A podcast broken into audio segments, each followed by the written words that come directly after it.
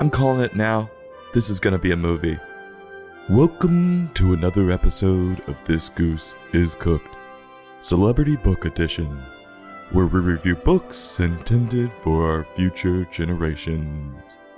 Today's book, Sulwe, by Lupita Nyong'o, illustrated by Vashti Harrison, published by Simon and Schuster Books for Young Readers. For those who don't know Lupita Nyong'o, she is a Kenyan Mexican actress who was born in Mexico City.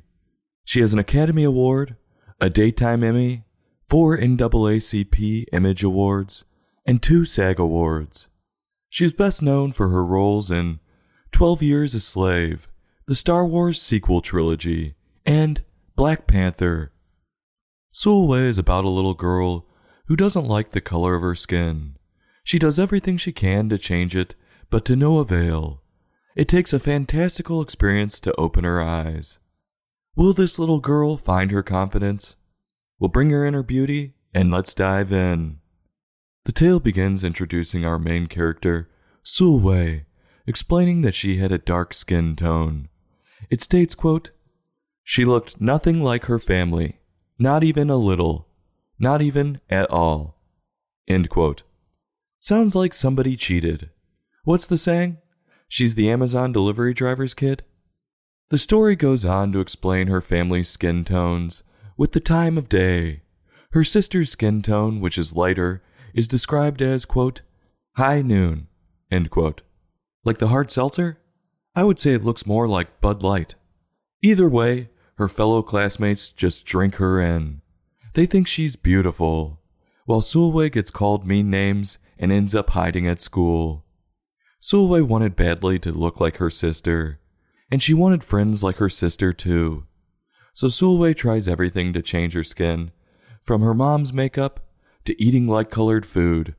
She even tries praying. Nothing worked. See, I would suggest finding a club or a hobby, like cosplay. Those people are just looking for friends. So she ends up opening up to her mother about her struggles, and her mom gives her a pep talk, telling her her name means star. Sounds like a cosplay name. And her brightness comes from her inside. She goes on to say her beauty comes from her inside too, and that comes from how she views herself. Too true. It's all about that confidence. But of course, Sulwe doesn't buy the pep talk, and she thinks it's all bullshit. She goes to bed still feeling insecure about herself and the way she looks. Then, with no warning, a star shows up in her room and says, quote, The night sent me, the star said. Come with me. End quote.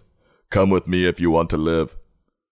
Not asking any questions, Sulwe just hops on the strange star, and they're on their way. Getting past the physics problem here, she's really just gonna up and leave with a strange celestial being and not even ask for a name? Have fun getting kidnapped and taken off the planet. Good luck getting back. The star then proceeds to explain a story about what happened to the night and day a long time ago. Night and day are depicted as sisters, and the people would rejoice when they saw Day and give her pet names, telling her how beautiful she was and when night came around, they'd be scared and shout things at her like, Ugh, get away from me!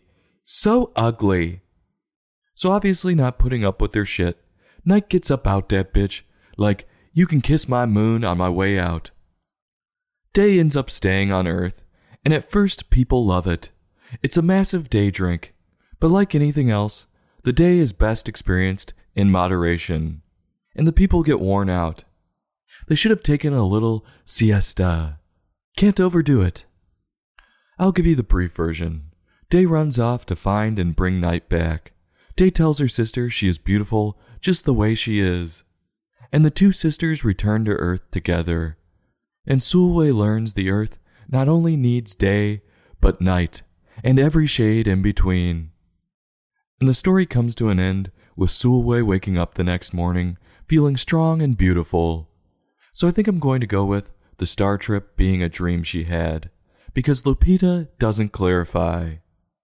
At the end of the book, Lupita leaves a nice author's note discussing how her experiences were similar to Sulwe's.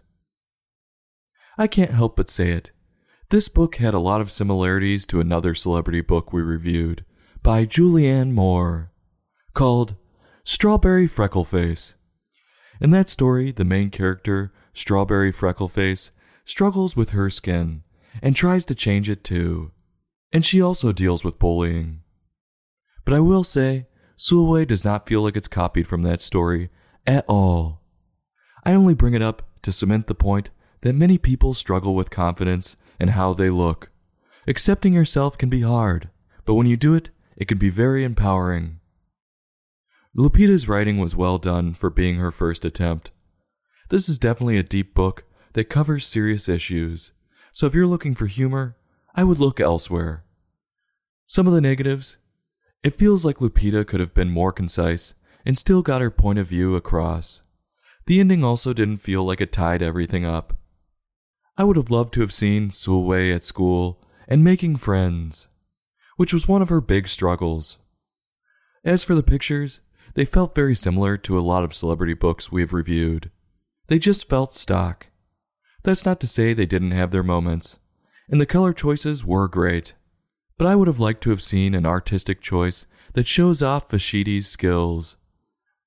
Overall, this just seems like a book made for the movies, and I would not be shocked if we saw it adapted to that medium in the coming years.